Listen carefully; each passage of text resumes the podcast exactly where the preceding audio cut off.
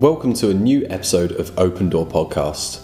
We're now in Series 2, Episode 3, which is getting a bit surreal. I'm joined here by my co-host, colleague and friend, Mr. Chris Galley. How you doing, Chris? I'm very well, Lee. How's it going? Yeah. Well, I'm going to say not too bad, but I am feeling exhausted now. We've got, what is it, one more day before our half-term break.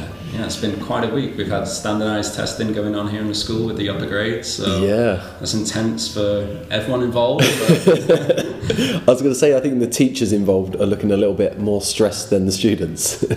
Sometimes that's the case. It's because we care. It's a good thing. It's a positive thing. And there's a bit of a reward for the kids this evening. Yeah. Disco, boogie on down, Oh, fantastic. And, of course, a week off. Yeah. So it was a nice reward. Oh, that is a huge reward, isn't it? You've been busy yourself, no? You're on a PD course over the weekend? Yeah, I got to go to an innovative global education course. It was about agency, innovation, and inquiry. And I have to say, I'm not always massively inspired at some of these courses, but it was fantastic. It was one that I would absolutely recommend. Amazing. Yeah, great time spent there. Really good group of people as well, which always makes the definitely course. Those connections. And so. Funny enough, I was stood outside your door the other day. You had your door open, and I was eavesdropping on your conversation with the children. You were talking about a week of action. I imagine so. So this has led to some action in the classroom. Yeah, we have actually. Sorry, yes. At the moment, I'm just looking up at my board, which is kind of inspired by Guy Claxton. It's a bit of split screen learning. So we're trying to jump back and forth between our learning and then sitting back and saying, well, what is it that we're actually learning about? And what are we learning to do? What are some of the skills involved there? And then trying to tie it into what are we trying to be? So for us in IB, we're talking about the learner profiles a lot, but also saying, you know, are we trying to be explorers or are we trying to be writers or and trying to think even sort of connecting to the jobs. And that has been really eye-opening to see what the students are aware of and which bits we need to make a little bit more explicit. That's wonderful. I love that format. It'd be quite nice to share that out. Yeah, I might have to start passing it around. Yeah, just sat next to the wonder wall as well. That's always good. Wonderful. Such a nice display here in your classroom. Thank you very much. Thank you. So, Lee, we've got a special guest for today's show. Who are we going to be joined by? This one, I say I'm excited every week. I am excited though. A really good friend of mine, and yours, of course, as well. He was the interim principal at our school in Kensington when I was teaching there. He's taught various international schools across from Canada, Turkey, Prague. He's now teaching in Spain at TEMS Madrid. He's the deputy principal there. TEMS is an English Montessori school and it ranges from 3 all the way up to 18, which is quite special. And actually he wrote his dissertation on tonight's topic, which is resilience. So we will be meeting up with Mr. John Coward very, very soon. Yeah, well, let's get into the conversation.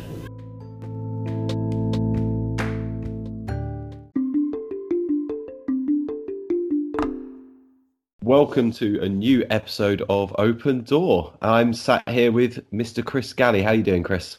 Very well, Lee. How are you? Yeah, not too bad. Not too bad. I'm sat here and, sorry, I'm beaming ear to ear as I've got the video on for the first time. I can see Chris and I'm sat there with our guest for this evening.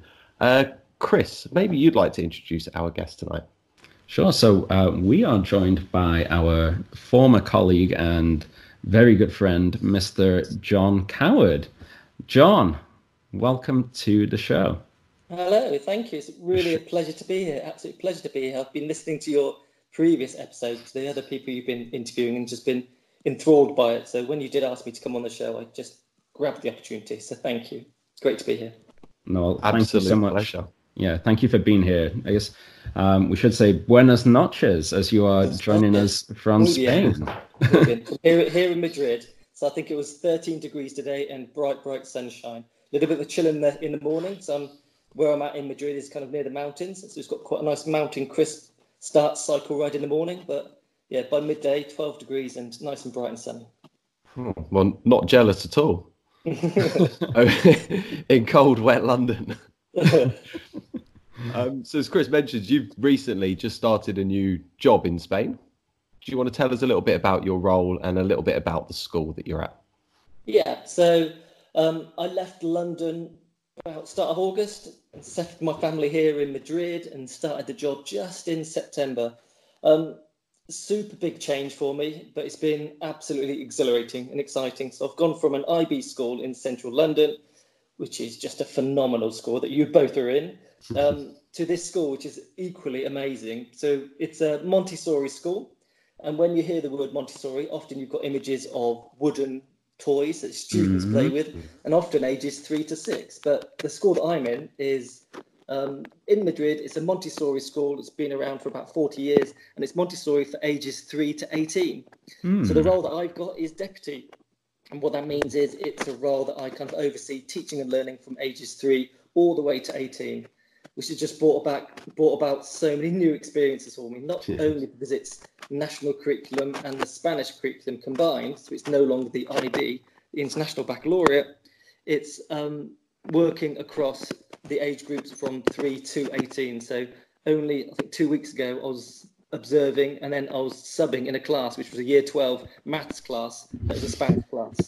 So something I didn't think I'd see myself in that position last year or many, many years ago, having taught at my previous school for so many years. So just, there's so much of the life here, but so much of the school that's just so different, but also, yeah, just really exciting, really, really exciting. Amazing, amazing. So tell us a bit about, how does that work, a Montessori system going all the way up to 18, you said, and there's no wooden blocks in the upper years? That's often when people Google it, they see that. Resourcing is significant. Resourcing is really, really significant, particularly for the younger years. So the way that our school is structured is we have kind of 3 buildings very close together. And funny enough, the question you just asked me, I actually had somebody asking me that same question yesterday. We have another school in Valencia and they've got student teachers and they came over to Madrid to have a look around our school because of that question. I'll tell you actually what they said. They said that they heard a lot of the language about how the students learn, which kind of filtered not only from our younger years. Now, I keep saying younger years, but if you looked at our school, our younger years is actually called a house. It's called Discovery House.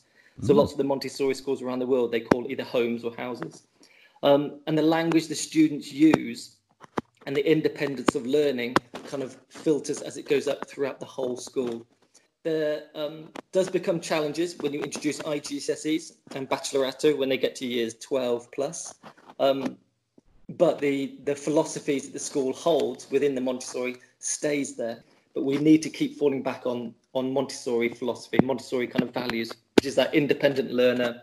But also within the materials they use, which again is another fascinating world within Montessori.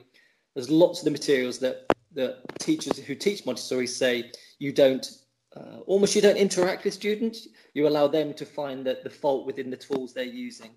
It's really fascinating to go into. And the best thing to do is actually not hear someone like me explain it, but to actually go into a class. It really is worth investigating and even taking from whatever education system you're in. Sounds like there are really some crossovers with IB. I know a lot of your experience was there, but and maybe some of those differences, hopefully we can unpick those a little bit as we go on. Yeah, and then they've got another layer. So you've got your Montessori, and then they've got the national curriculum, and then also the Spanish curriculum on top of that. So it does bring about some slightly different focuses that they've got in different areas, but it's bringing that together with a teacher who knows that from each of these, you start where the child is at, and then you move them forward. And it's the kind of language you use around that. And I don't mean Spanish or English. I mean the educational language you use around that, and then also the resources you use behind that.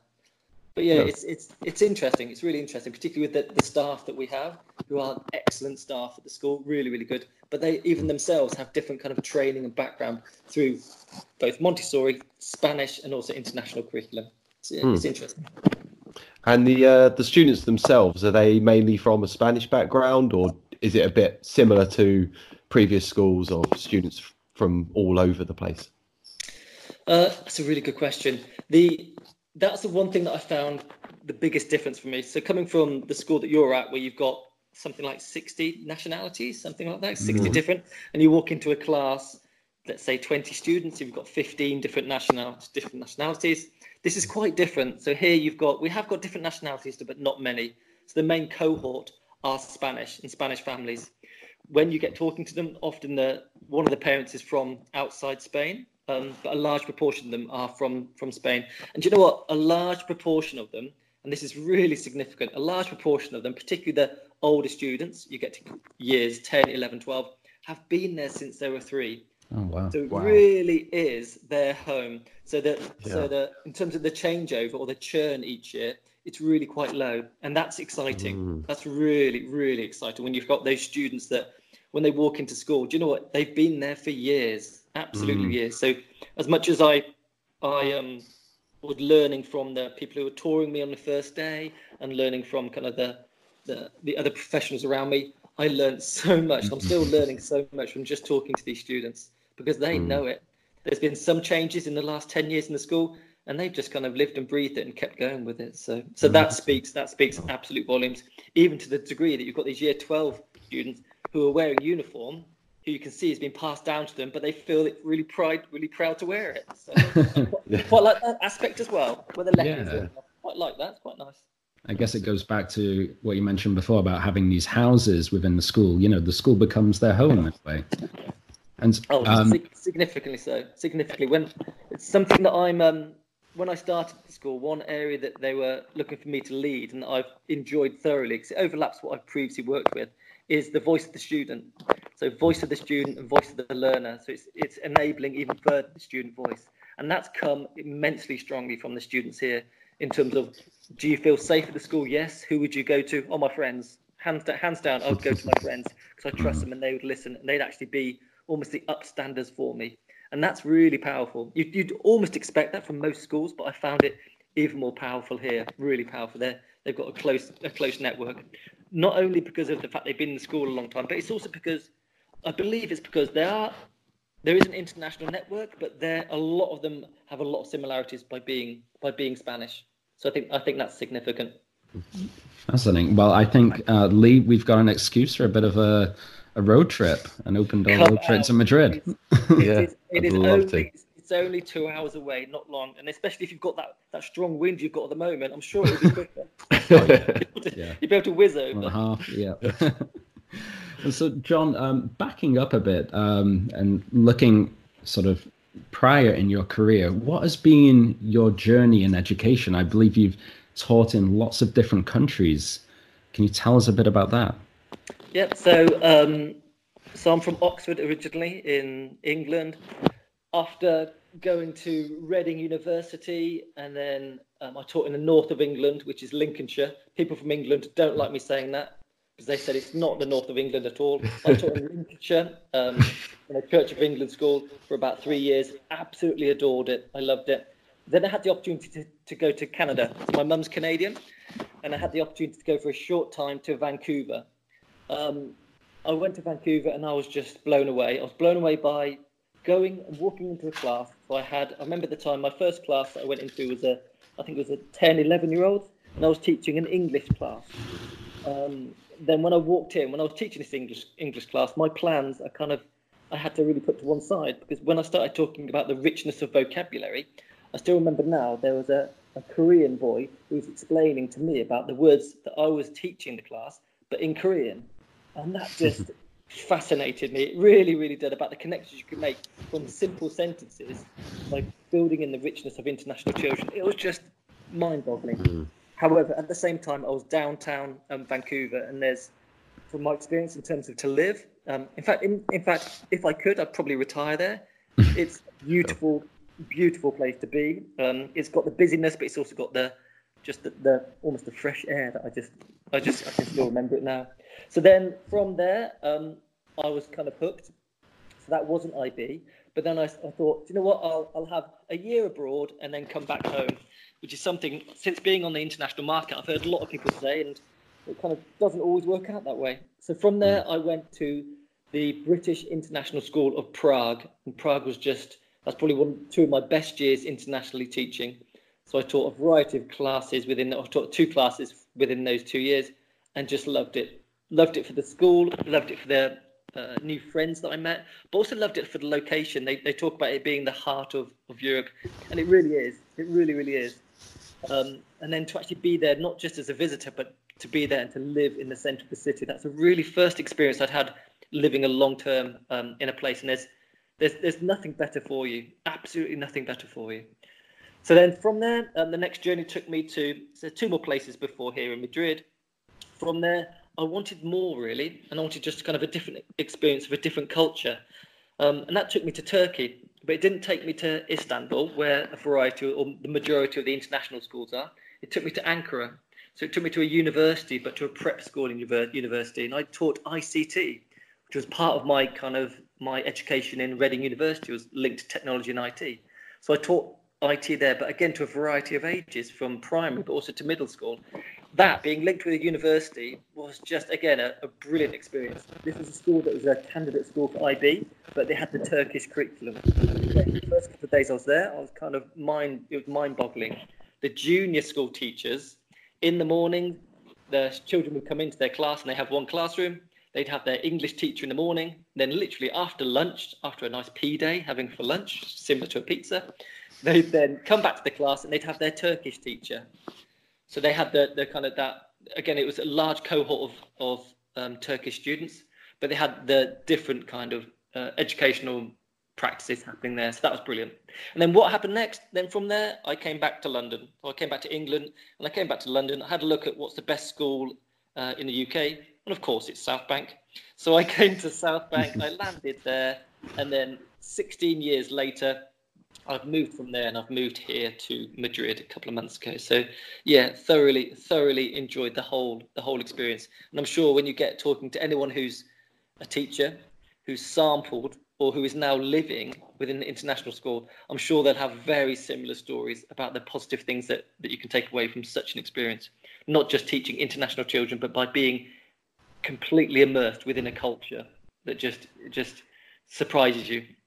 Absolutely, that is some career. That is a very interesting journey.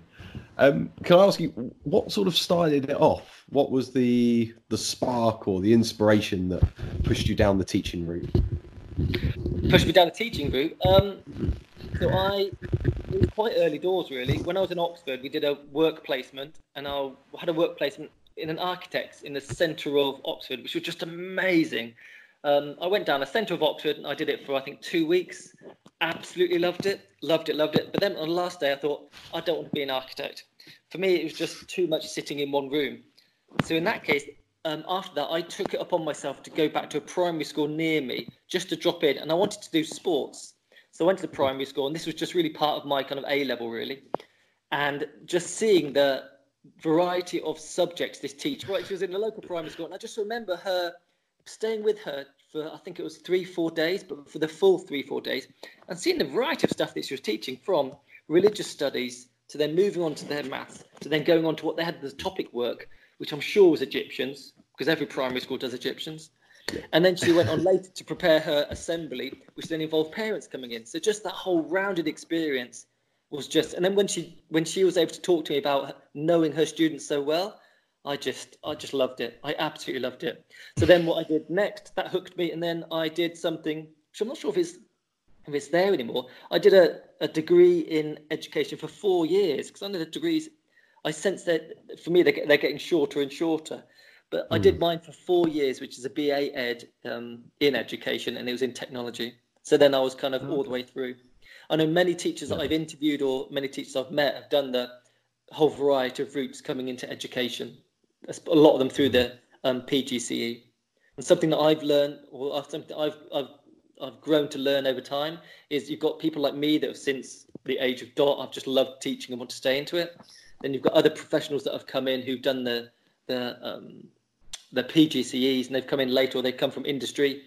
Having a mix is vital, is absolutely vital. So having those people who've come from industry, those architects, those engineers that have then gone into teaching, They really bring something. They really bring something, along with the other people who've kind of had it as part of their whole career. It's really nice to have that balance. Amazing. It's such a fascinating journey, and you clearly wear so many hats in your job, As deputy head, I know you've had a lot of experience with safeguarding. Are you still involved in IT in Madrid? Are you still teaching IT? Yeah, good question. When I got the job, so when I was offered the job, it was a big job that was explained to me. And then what I'd said to them straight away was saying, actually, I really would like to keep teaching. So I've also previously been an interim principal back at South Bank. And when I was a principal at South Bank, I then asked, can I still keep teaching? That was one of the hardest years of my life ever. And actually going back, I probably shouldn't have been teaching for that day, because I was a teacher during that time. But yeah, that's something that I did ask here. I said, could I teach? Also because it's the easiest way to get to know the kids. And it's the simplest way that when there are problems that come up, I'm able to not just think, oh, who is that child or that group of children talking about? I'm able to not necessarily know them in and out, but be aware of kind of the students, students' perspectives. So it's something for me that was kind of vital. It also that when I'm dealing with significant things at a whole school level, being put into a class of, so this year I'm teaching year 3, year 5 and year 6. A variety of things, and to be able to stop whatever you're doing and go into a class, you can't be nothing more but engaged with them. So it's quite a nice grounder, it really is. And then I've actually done this year 3 separate things that I'm trialing with my students that I know we're going to roll out for the whole school.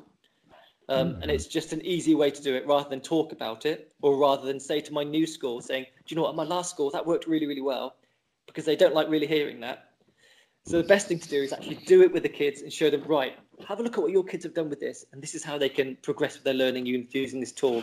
So one tool, for example, is this Seesaw. It's a tool that I'm sure many people listening to this, particularly junior school teachers, they'll know about it because it's just so popular as an online portfolio, something that we're looking to get into for celebrating students' learning.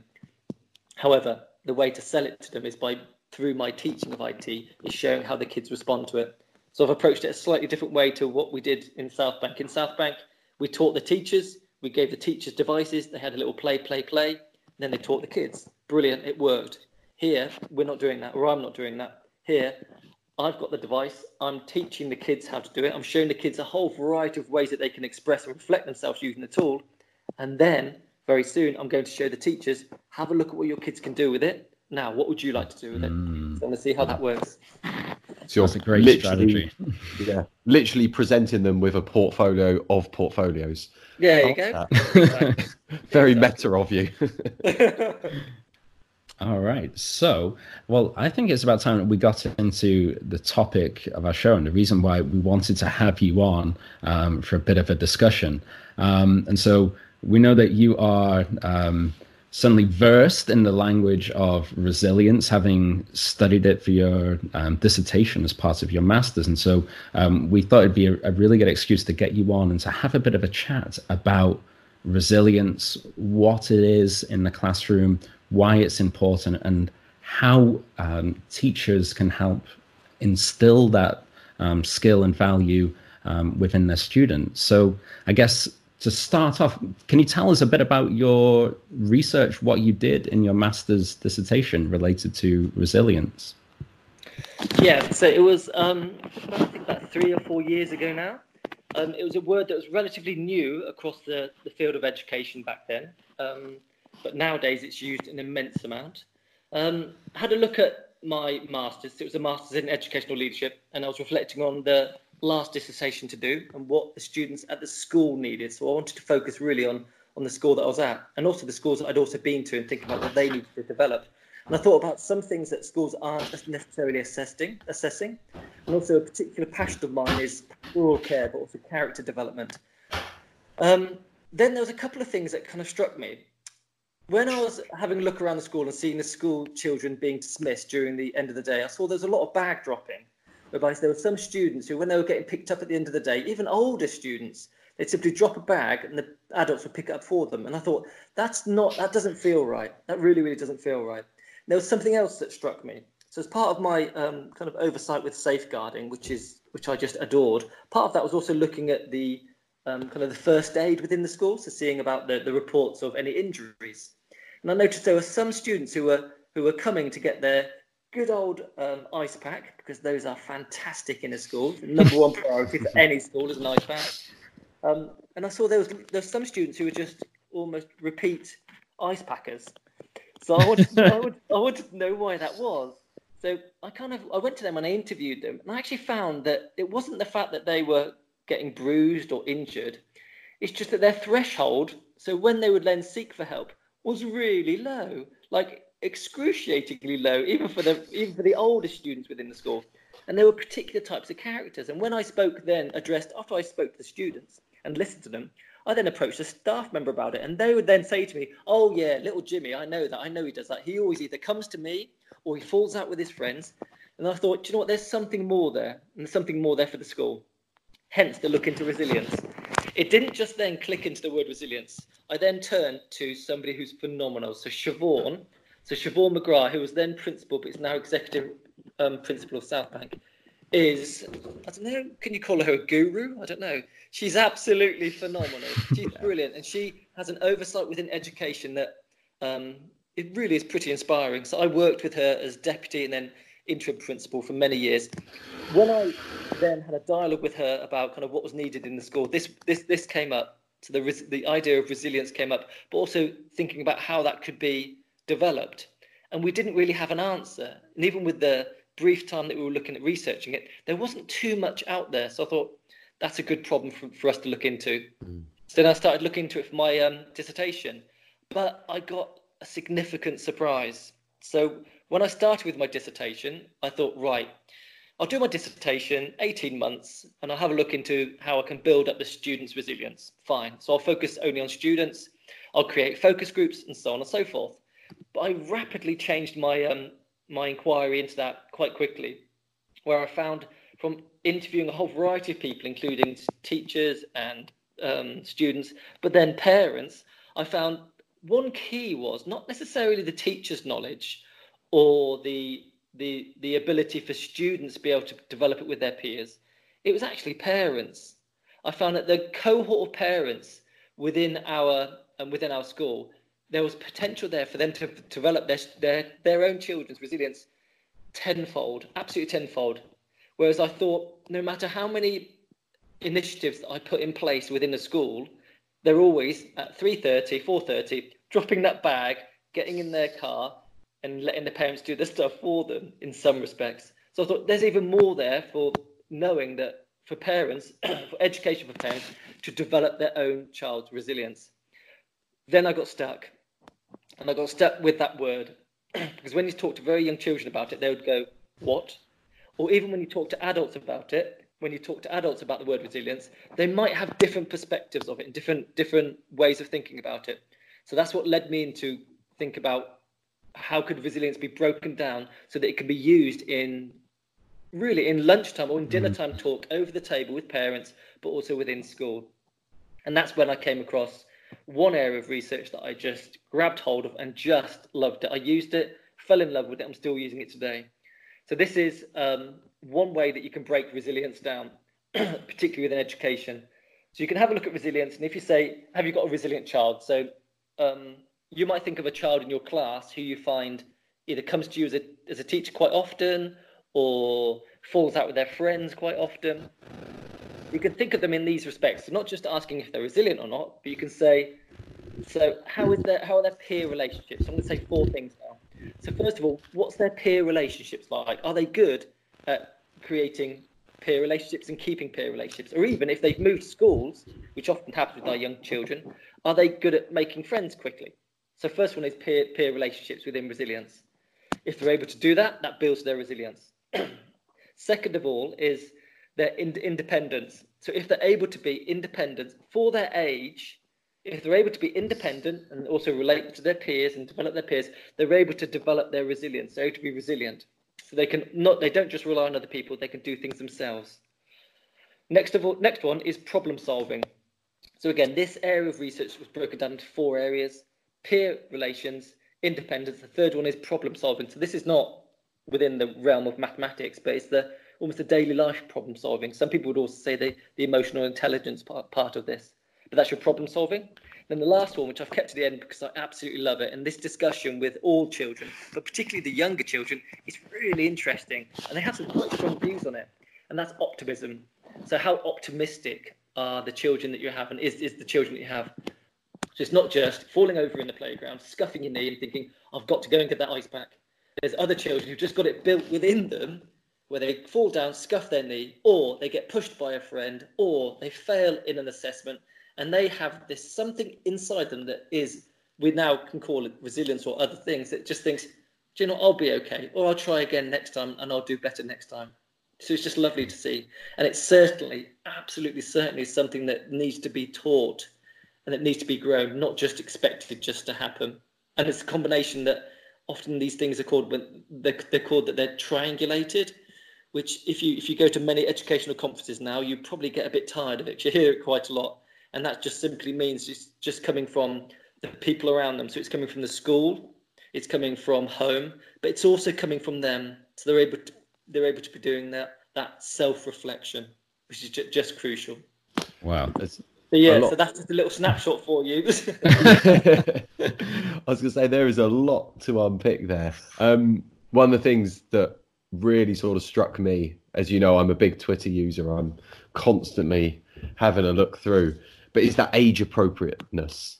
I see a lot of people talking about resilience, and with incredibly unrealistic expectations for young students to be very, very resilient. And of course we expect a few more ice packs in the earlier years, but it's how do we almost wean them away from that, and how do we support them in that independence?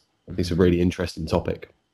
I think you picked on a word there that I just adore as well. It's such a simple word, and that's the word expectations. I absolutely love hearing that. I've got within my own family, I've got a brother of mine who's got 3 children. He's got an his oldest child is really, really tall. And his wife, so my sister-in-law, always tells my brother, don't expect too much of her, because he does, because he treats her as, he's always treating her like she's a little bit older because of how tall she is. And his wife's been saying, hold on a minute, don't do that. Remember, she's only 10, she's only 12, she's only 16. Mm-hmm. So that's really significant. So I think having that word expectations, and thinking about, for a child, what do they expect from themselves? What does a parent expect from them? And what does a school expect from them? You can really uncover the kind of the way the child feels about themselves. It's really good. Mm-hmm. I really like how you broke it down really simply into those 4 key areas: peer relationships, independence, problem solving, optimism. I think that's a really great way of approaching what resilience can be. I also found it really interesting that you highlighted that triangulation aspect, and particularly focusing on the role of the parents. So in your experience, how did you engage with the parents? What were some of the interactions you had with them regarding this? How did you approach it? So within the dissertation, I did it in a variety of ways, and some were successful and some weren't. The ones that were successful, I felt, I had a target group. So that's where I met a specific group of parents who I asked, or I rather invited, for those who were interested in this kind of area to come forward. And it was amazing, the parents that did come forward, probably 80% of them would say that they're having difficulty with their child being what they would now call resilient, and particularly their child not being very optimistic. So that was really, really interesting. So having the core group there to find out kind of their knowledge and what they needed help for, that was really, really helpful. So no matter where you are in the world and whatever school you're at, if you are looking to develop this, absolutely involve parents in that way. It's absolutely crucial. The other things I did, so 2 other successes were, one was the parent workshops. That was really good. So bringing parents in, just simply to build their knowledge, similar to some of the talks I've been giving with you today, but even more so is giving them practical ideas about what they can do to build their child's resilience. So specific ideas, such as really small things, actually, such as, do you know what, when they start a new school, or when there's new friends coming along to the school, encourage those friendships by having a play date. So having that extended time to connect with them, because during the school day, they do connect with others, but do you know what? Not long, because they're in class where they're guided. They go out 20 minutes, they come back. There's not much time for them. So therefore, encouraging that longer time for the child to develop, and also for the child to share their interests where they can connect with like-minded children. So that was a real success. And within that, it didn't work at the start, because I put them always on a Friday morning, because that's when I was free. And then I found that, you know what, all parents aren't free on Friday morning. So what I had to do in term three was I varied the times, and there was one that I did kind of late on, which was really, really successful. It may have been successful because I offered beer as well. Not sure. Might have been that, I'm not sure. And then the last one was also involving the library. So if I say this often to people, if I wasn't in the role that I'm doing now, I would be a librarian. And I seriously would, especially having a 3-year-old now and having kind of reading him books every night and knowing how rich that makes him by listening to these stories. I'd be a digital librarian, hands down. So what I did kind of relatively early within my research was I found, and I leapt onto books. There's some amazing books out there that can model resilience. So when they've had a difficulty with a friend, with peer relationships, or if they're not particularly very optimistic, turn to a book. So what I did was I bought, I think it was 60 or 70 books related to resilience under the 4 categories that I've just mentioned. And I made a little library, and it was placed in the library, but it was placed in one of the best sections. The library at my previous school has a fish tank. Lee, you'll know this. It has a fish tank, and the fish tank in it has Nemo. So Finding Nemo is a pretty resilient little character. Underneath that was a bookshelf, so I put it under there. So there's a library. And that's something how I also engaged parents, and then I communicated to parents, come to school, check these books out. So as well as encouraging the kids to, they can come in and take them as well. So that was something, that was a success.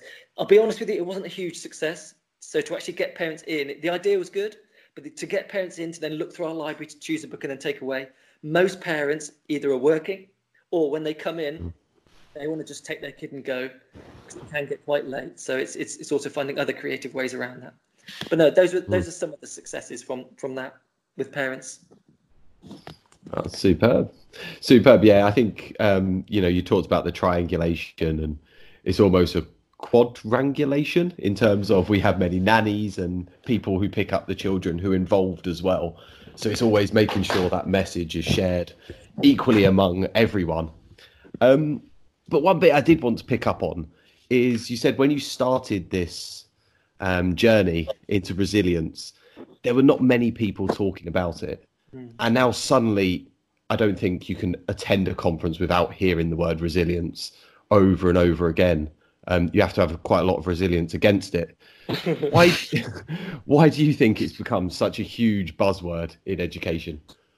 That's a really good question. Do you know what? That's such a great question, because I actually don't use the word anymore. I don't know if I should say that here. I use peer relations all the time. I use optimistic, and I use problem solving and independence. I still use those a lot. I don't say the word resilience now, hardly ever.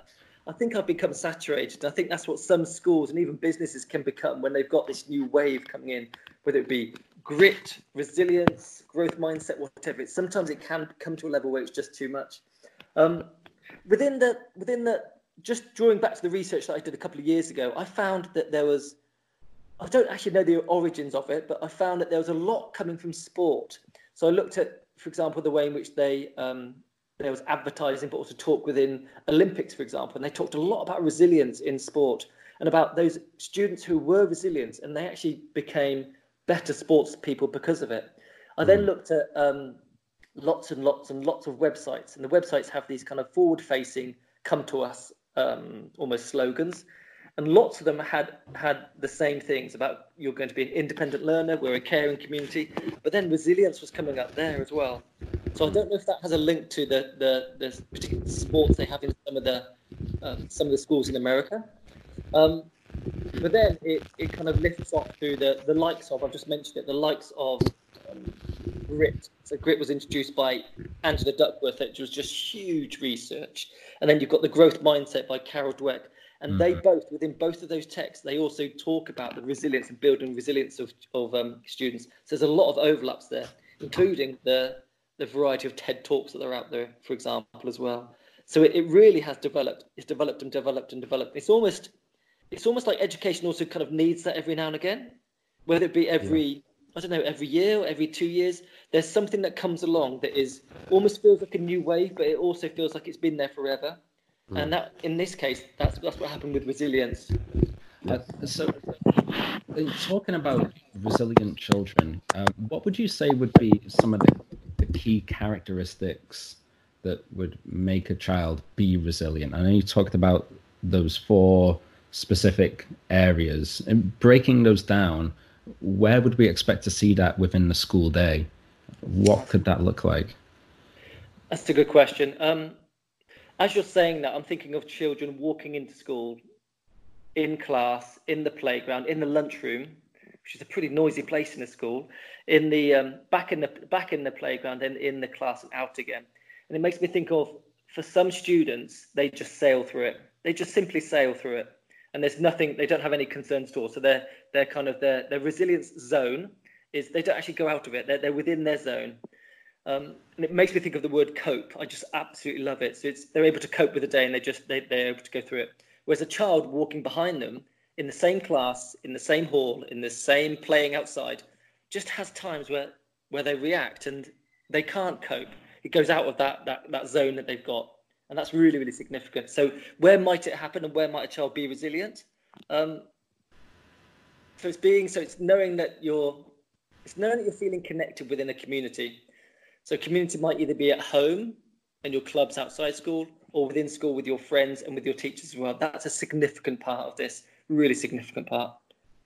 I think you approached that quite well. And I know when I was doing some research preparing myself, I came across a formula, and it said a formula for having a growth mindset is about effort plus good strategies plus help from others.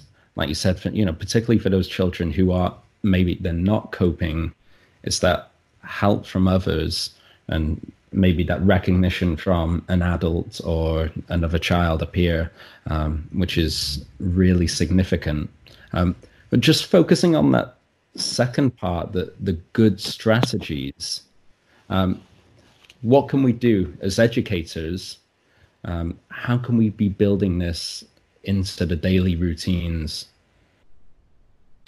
So I think what happens in a lot of schools, or what can happen in a lot of schools, there can be a lot of teaching going on, which is kind of what schools are there for. But when you look at the teaching, it's a lot of guiding for students, particularly if you've got a curriculum that is quite heavy. So I'm thinking particularly for my current school here, they're going through an exam phase at the moment within our older students, and they would talk quite openly about not being interrupted by absolutely anything because they've got so much content to get through. So within schools, there's a whole variety of strategies that can happen. I know by going into a school, even the school with the best teachers in the world, the teachers often feel like they need to teach, which is kind of makes absolute sense. Yeah. And it would be dumb not to. But really, it's thinking about how the students learn. So it's enabling the students to have that time within the class, not necessarily to be guided. So knowing that they'll need some time within the class to struggle. There's also the wave of research out there that talks about productive struggle, but actually planning that into your lessons, and making that something not that is just happens by chance, but planning it in.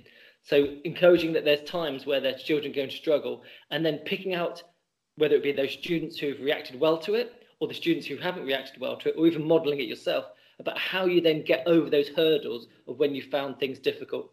So it's making that a lot more explicit. It's even going down to the actual seconds of when you didn't cope. If you just rewind that clock just a moment, what happened then? So in terms of strategies that you can do in the classroom, it's creating moments where these children can struggle. I think that's really significant, really, really significant. So it may be that their optimism may drop, for example, or they're having difficulty with problem solving, or it relies on their independence, but they don't know the answer, so they have to find it out. So instead of relying on somebody else, they're doing it themselves. Mm. I think creating scenarios like that would be, I think, incredibly beneficial. And that overlaps with the talk that we've just said earlier about parenting as well, about making sure that it's okay for your children to struggle. In fact, they need to have time to struggle through something. As an adult, if we are asked a question, particularly from our own loved ones, do you know what? We want to answer their question. We want to help them. It just automatically clicks into our head. Whereas what it should be clicking in our head is, well, can they answer it first? Are they asking us because they don't know it? Are they asking us because they want our attention? Or is there another reason for it? Mm-hmm. So it's embedding that element of struggle in there as well. So it then builds that. So they don't rely on that answer that comes quickly, which I know I'm actually finding now in another wave of my life, having a 3-year-old, really difficult. Whereas I'm giving advice to parents at school saying, your younger children, you need to let them struggle. You also need to make sure that there's time when they are bored. So please don't feel like you need to entertain them the whole time. And what am I doing with my son? Kind of the complete opposite in some ways. And also developing independence. For us, when we're leaving the house in the morning and there's 5 minutes to go and we're expecting him to put on his shoes by himself, well, do you know what? It doesn't always work that way in a family. Sometimes we need to put that Velcro on because we need to get out of the house. So it's also another element is when parents are helping at home, yes, do help, do focus on it, but just pick the right times for yourself and also be good to yourself through it. Because if you beat yourself up about this the whole time, expecting to do it all the time, it might not make for a happy home life. So I've shifted there from school to home. I think, well, John, you got to be practicing what you preach. Yeah. It's at home. Yeah, absolutely. Yeah, I think next week I might get my son just to make the dinner. Yeah, yeah. Go back the other way a little bit. Yeah. But no, I found that fascinating. I wanted to ask you about the explicit teaching of character and resilience. I think you've answered it a little bit there, but how do we step back? And then how do we use those moments to reflect? One sort of analogy that I keep seeing is the learning pit, which has really helped me understand that idea. And I was in a conference recently where they had the children self-assess through, are you swimming? Are you treading water, or are you drowning? And which one? You should never really be treading water. That's too easy. If you're swimming, that's good. You're making some sort of progress. If you're drowning, that's when you need people to come and support you. And I guess, Chris, that was what you were talking about those strategies and kind of tying that all together. Yeah. And I think that's really important as well, because without having that time to reflect, there's no way for the children to actually internalize that struggle. If they're just having struggle for struggle's sake, then they're just going to, they're going to push that away, aren't they? They're going to just not enjoy the task. However, if they're actually getting a benefit from that, so I'm thinking about how they dealt with a certain situation, whether it was a maths problem that they couldn't solve, or a poem that they couldn't write, or something in sports, but actually thinking about how they dealt with that and what they would do next time, that's where they're really getting the value from that. So I think definitely having the time in the school day to reflect is crucial, isn't it? I think that's a great thing to say, and it also raises the importance of it. So it's not just the language skills, the math skills, all the other what people call core skills within education that are important. It's these skills. It's the character education. It's developing the ability to bounce back when you've had a knockdown, whether it be in the garden, whether it be emotionally, or whether it be in the classroom. It's significantly important, really is. And it's a catalyst for everything else that you do, and also the kind of character that you are. It's incredibly important. Now, as you're talking, Chris, it also just makes me think of not just strategies that we use in the classroom, and not just a reflection. A reflection is such a brilliant thing to say. So it's kind of going back over what you've done and thinking whether it's the right thing to do or not. So reflecting is so important. What you brought up before about reflecting, I thought was superb. And having strategy in class to build this with children is important. But what it also makes me think of is another area of research is developing students' habits. So making this become a habit for them, and almost having tools that they've got to be able to use when they come across situations that whereby they're not necessarily, or they haven't shown resilience before. That I found talking to students incredibly helpful. An example of that is when the students come up to me saying they've fallen out with a friend quite seriously in the playground because of how they've talked to them. So what I'd like to do with them is actually just rewind the clock literally by the second, say, okay, not just what happened, but what happened a few seconds before they said that to you. And they talk it through, and then they said about what this person said or did to them, or rather didn't do. And then I say to them, well, what did you do next? So they said, well, I just ran away. And that's their kind of their go-to, or that's their thing they're going to do. That's their almost their automated response. Whereas we need to develop within lots of children, and again, bear in mind that some children don't need this. Some children have had from day one, where they're able to be showing all of this. They have their strong peer relationship, optimism, and everything else. But a proportion of students need to be able to have these tools to know how to respond to a certain situation. So in other words, have kind of a bank of sometimes phrases to be able to use in their minds to respond. So if they do have a negative comment from somebody in the playground, are they going to go off into a corner and feel sad? Are they going to go to the teacher? Are they going to keep it in their head and mull over it in the night and maybe text somebody or go into WhatsApp in that evening and make it become even bigger, even worse? Or at that moment, are they going to respond to it? So have they been taught to either stand up for themselves, which is a good thing, to either, for some children, I've seen them use this so well, some children have used humour. So I saw one child, I think it was year eight or nine, where the child was talking about their dress, because it was a dress-up day for Halloween. They talked about their dress being their grandma's dress. And then I heard them respond, and I thought it was brilliant, saying, yeah, actually, this is my grandma's dress. I've got 3 more to use later on in the year. And I thought it was brilliant, absolutely brilliant. And the other child actually ended up from that face that was quite, quite harsh, actually, the child who said it, turning into actually a bit of a laughter. So I thought that was actually, that's a child who is confident within themselves. Now, that could actually be another podcast for you about what is confidence within a child. That develops the resilience as well, being able to be happy with who you are and stand up for yourself. But a significant part of that for me is actually having a bank of, even a bank of phrases or responses that you have in your mind that you don't just use a few times, but that become a habit. So that needs to be schools doing it. But then do you know what? Schools move on to another piece of learning later on. So therefore, it needs to be parents doing it as well. And if they're doing it simultaneously, so if the school is teaching explicitly, and if the school tells the home, do you know what, during this phase, we're focusing on optimism, we're focusing on peer relations. And if they're just touching on that as well, then you've suddenly got it seeping in. You've suddenly got that retrieval practice where they're able to, if they've learned something once, they're able to go back to it again and again. And it's able to sink in and hopefully become a habit. And it's actually a really nice character to have. It's a really nice character trait. If you're able to stand up for yourself and you're sure of yourself, that's quite a nice person to be around, you know? Really quite nice to be around. Especially if they can do it with humour, and always helps. I agree. Right, so, John, one sort of idea or thing that's been bumping around for a little while is the role of the adult. And do you feel that messages from adults unintentionally create mindsets that are undermining resilience? Can a lot of that good work that's happening in schools and in the classroom become undermined and start to unravel within a child? I think they can. I think the danger of it's like anything really, but the danger of not being consistent means that the message that's trying to be shared or trying to be understood by children can either get lost or misunderstood. And you can take that from any realm, but particularly with resilience, I completely agree. Yeah, completely agree. So if there's a school that's saying that you need to develop your problem solving within your friends, there's lots of schools that have on the board, you need to ask yourself, ask a friend before you go up to ask your teacher specific questions. So it's the idea of using the resources around you.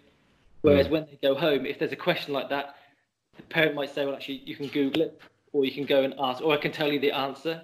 So yeah, so it's and whilst I think about that, it could potentially be linked to time and linked to the time that is needed for that. So when a child needs to solve a problem or needs something, they need it. I'm not sure if the students nowadays or children nowadays need it more instantaneously.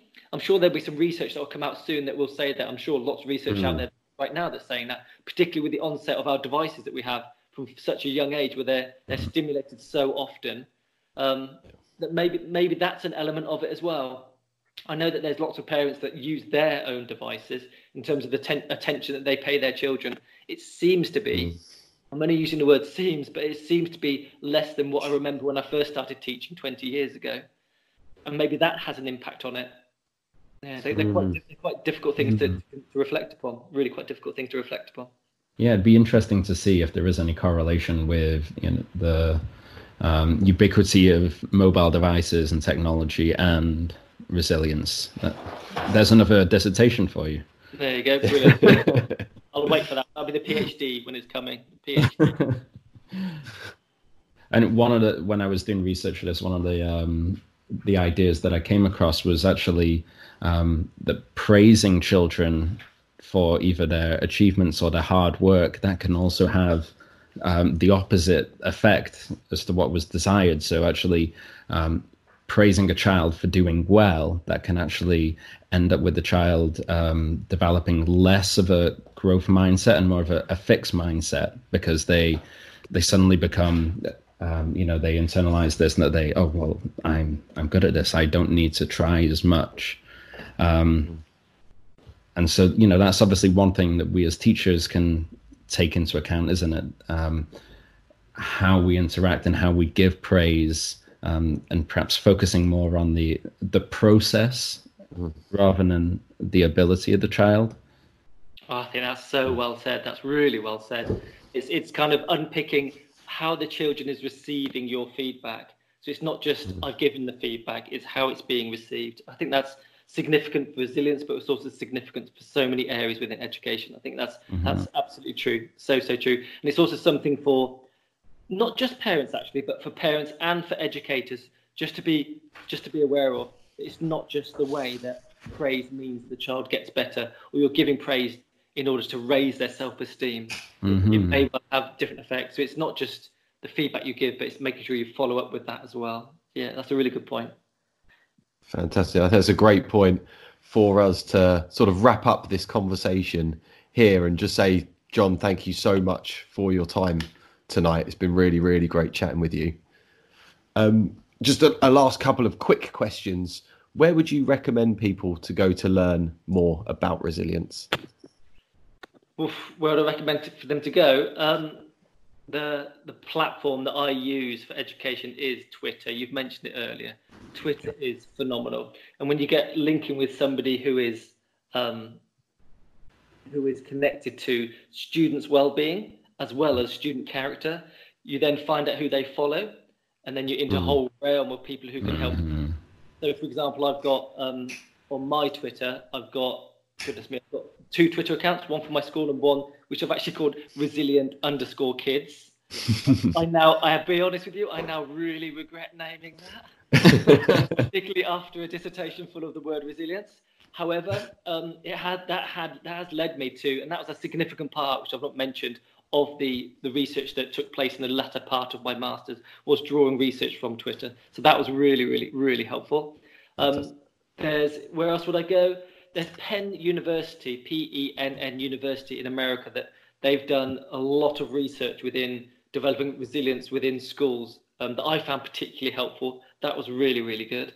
Going over to, we've mentioned them, it's not necessarily resilience, but there's a huge overlap, and that's the two educationalists that have produced some amazing quality texts, and that's Grit by Angela Duckworth, which you've probably heard before, and The Growth Mindset by Carol Dweck. It's something that's, if you step into any school pretty much around the world, you'll see that somebody has kind of part of that research, which is really, really good. Really good. Amazing. Yeah. And I'll just I'll chuck in Joe Bowler as well with Mathematical Mindsets, which kind of was triggered by Carol Dweck's work. So as another fantastic resilient resource. Amazing. So, John, you mentioned you've got two Twitter accounts. You've got resilient_kids, and where can people also find you? And then also for my school, it's learning at TEMS, TEMS. There's all one word, learning at TEMS. And that's really documenting the kind of journey that my school's just starting with, I'm starting with my school for what's happening within the school and around the school. And then the resilient_kids is kind of everything else. Wonderful. Well, a highly recommended follow. Always sharing quality content on there. John, thank you so much for joining us tonight. That's great. Thanks, Chris. Yeah, thanks. Really, it's been a pleasure, mate. Thank you very much. Bye. All right. Bye-bye.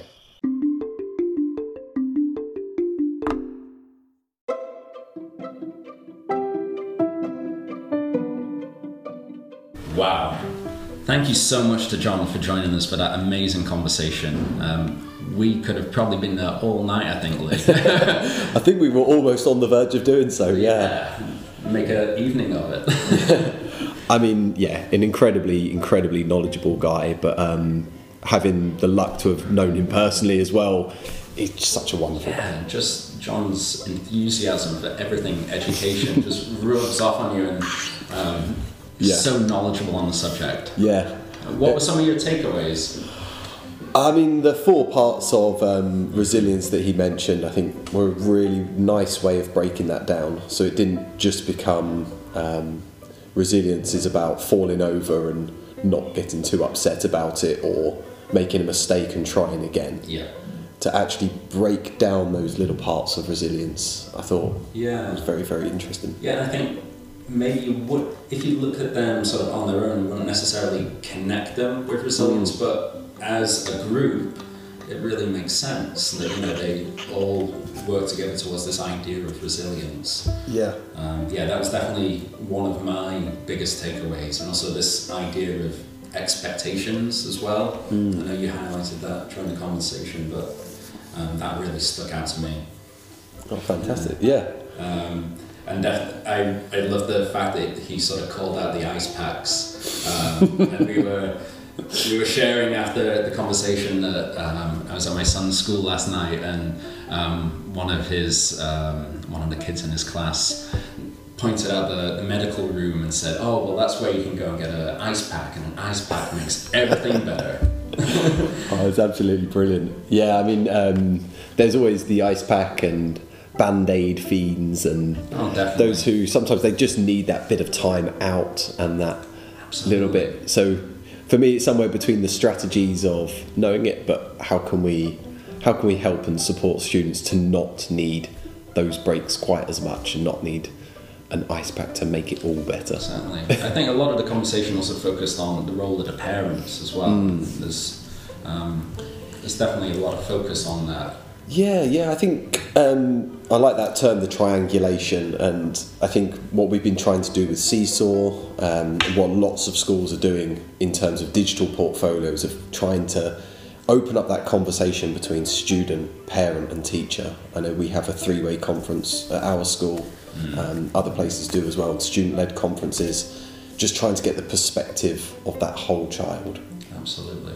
Make sure everyone's involved and aware. Absolutely. And there's also time to reflect, as we said. Yeah. Wonderful. Thank you so much to listening to this episode, and if you've enjoyed it, we'd love for you to share some feedback on Twitter. You can reach us on the #OpenDoorPod, or why not leave a review on Apple Podcasts or your favourite podcast supplier. So we will be back very shortly with another episode. We've got some amazing guests lined up. In the meantime, you can find me on Twitter. I'm cgalley.edu. Lee, you are? Mr. Blowers, BLOWERS. Wonderful. Okay, we'll be back very soon with another episode of Open Door.